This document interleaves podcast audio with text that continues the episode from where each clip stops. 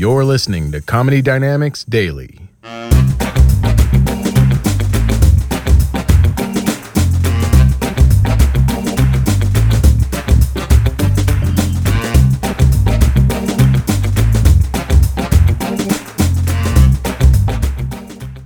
got called into jury duty last year. I didn't want to be there.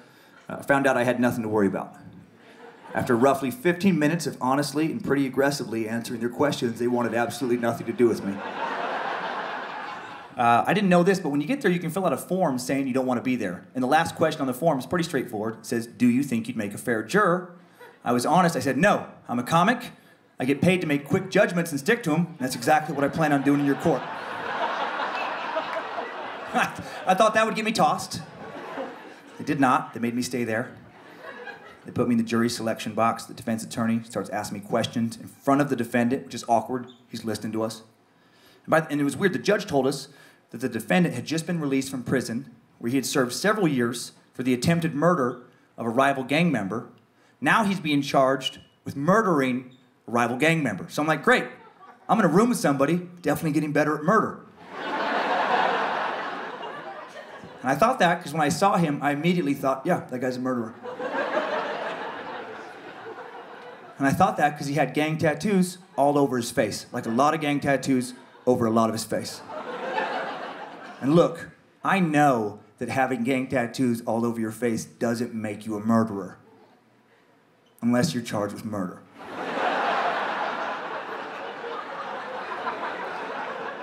then it probably makes you a murderer. You know, if you have any common sense.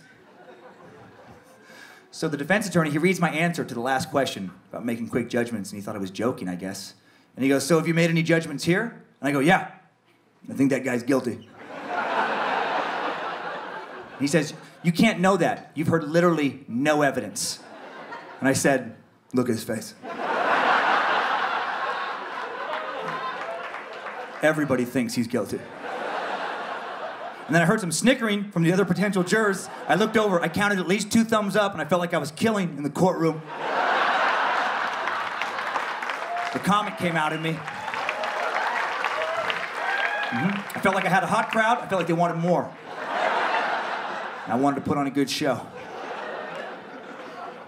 So then the attorney he goes, "Well, if the prosecution doesn't provide enough evidence to prove him guilty beyond a reasonable doubt, you have to find him not guilty." That's his words. You have to. And I just said, No, I don't.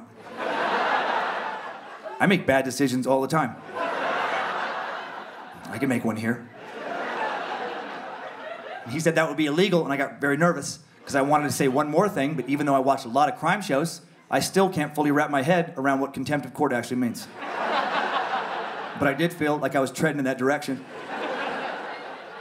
Then I also felt, well, you've come this far, let's ride it out. And I said, I don't know. You know the law better than I do. Maybe that would be illegal. But to be totally honest, I do illegal stuff a lot, and I usually get away with it.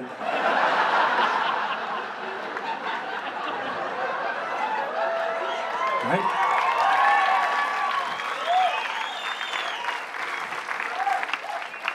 I told him, I go, I was texting my friends about how much I didn't want to be on this trial while driving here today, and no one caught me. And he shook his head, he talked to the judge, and about two minutes later, I was walking to my car. Free man. Felt good. The truth had set me free. Finally paid off for having a bad attitude.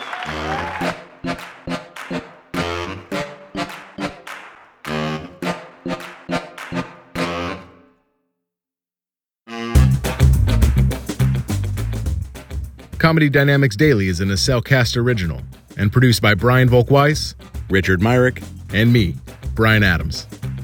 Thank you for listening.